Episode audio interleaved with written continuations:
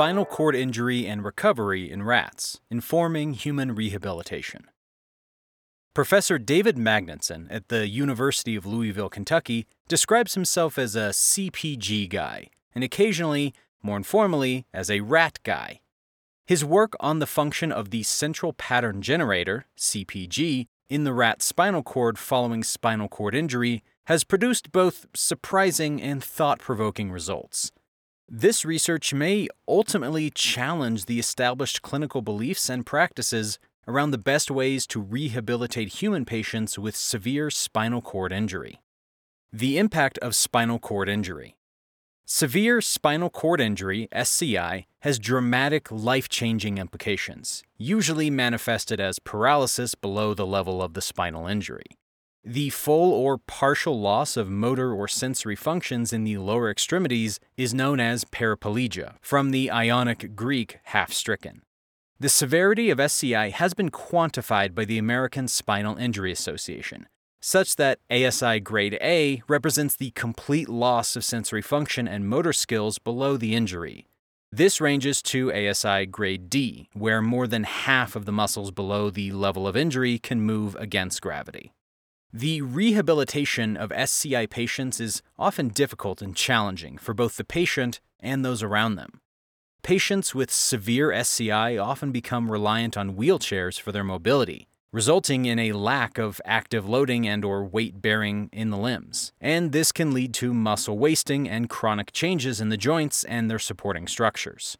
At the same time, neurological changes within the spinal cord below the level of the injury can lead to the development of spasticity and hypertonia, conditions in which muscles contract uncontrollably, develop tightness, and can remain shortened, a resistance to stretching, which affects movement.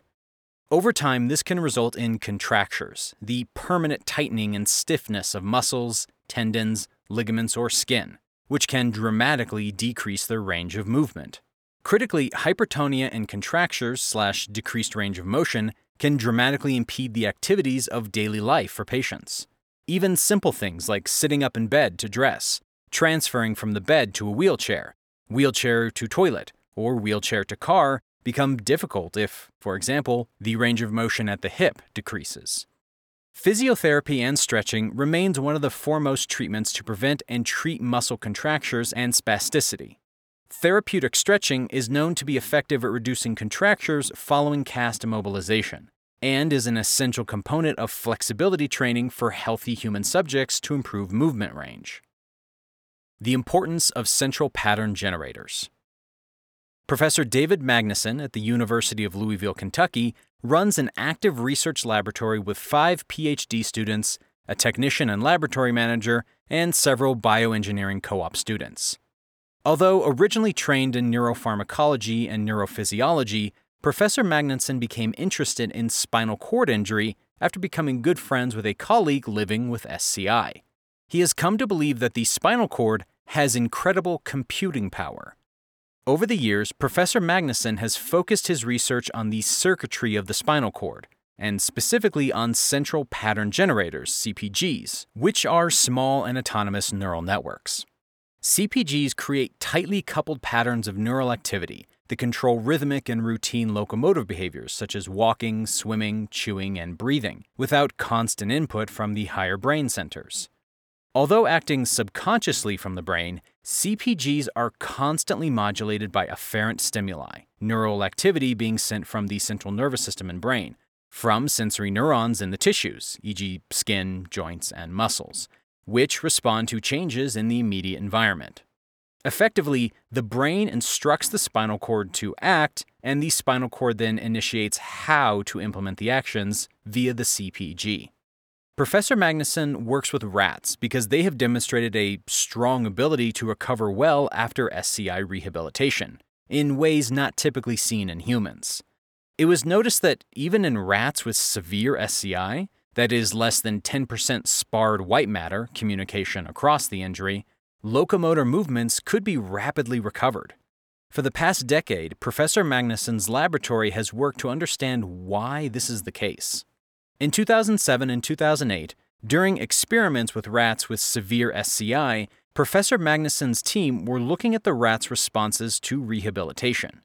When assessing the rats at one week post SCI, they were placed on the ground and were observed to be effectively paraplegic and dragged their hind limbs.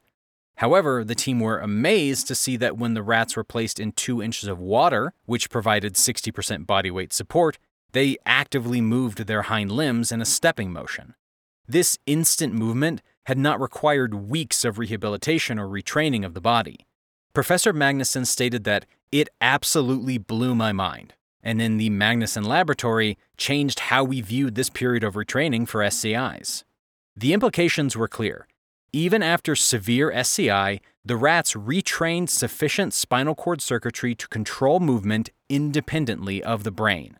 The team tested a shallow water training strategy for rehabilitation, but although they noted rats were more active when group trained in shallow water, the activity did not improve overall ground stepping. This led the team to conclude that after SCI, the CPG was still working, although the rats did not have the ability for load bearing and force propulsion generation.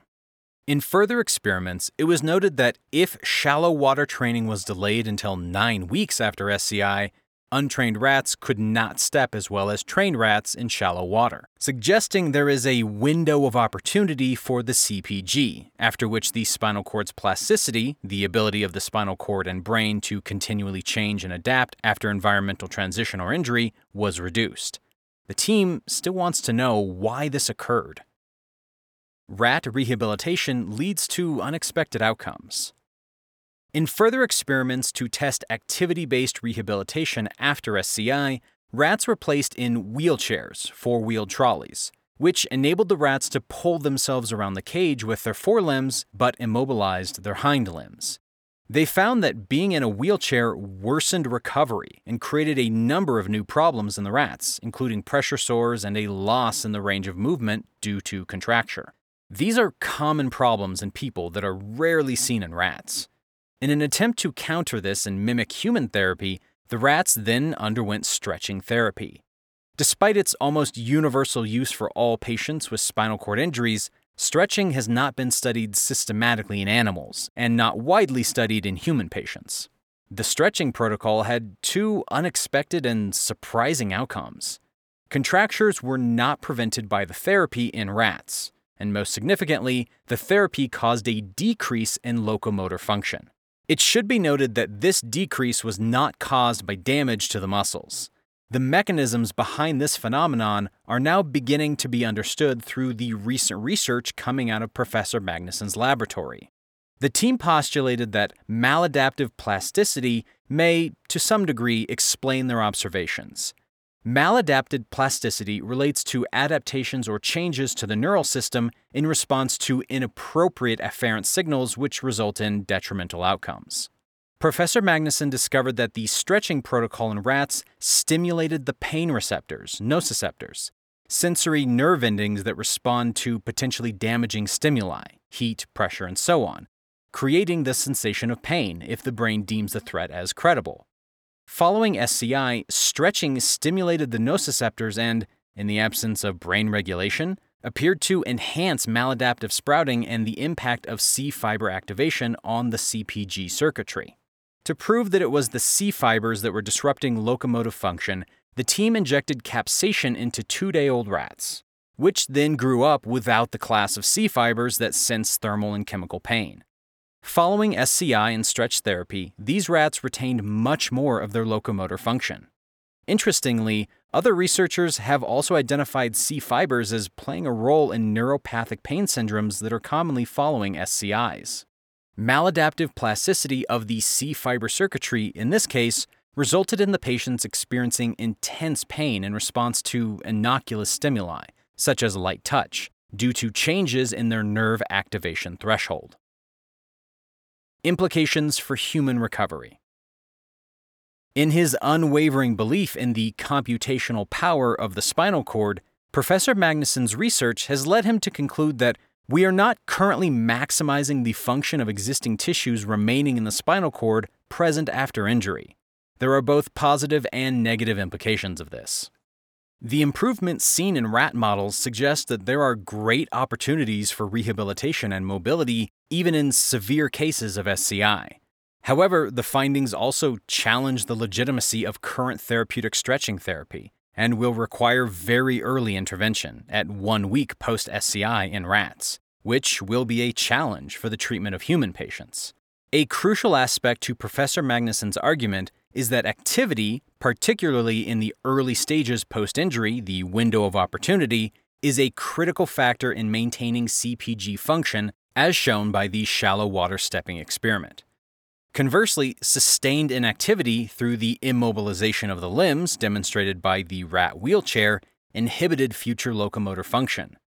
Added to this, stretching therapy applied to combat the effects of immobilization appear to worsen outcomes by enhancing maladaptive plasticity. Professor Magnuson is clear to explain that, to date, we don't yet have the evidence that what is true in rats works in humans. The application of the findings in a human model holds many practical and ethical challenges. Rats, for example, are active two to four days post SCI, but humans clearly require much longer periods of recovery, limiting opportunities for the beneficial immediate activity which appears to be so helpful in rat rehabilitation. The challenge in human treatment will be utilizing and maintaining the unforeseen capabilities of the CPG in a clinically acceptable way. There are important potential avenues now to explore, Professor Magnuson believes that a greater understanding of the CPG circuitry will ultimately help to develop appropriate movement therapy that creates positive adaptive plasticity during rehabilitation. Excitingly, it may even be possible to reset the CPG system, to reopen the window of opportunity for retraining the CPG at a later chronic state of recovery, significantly opening up the potential for successful intervention.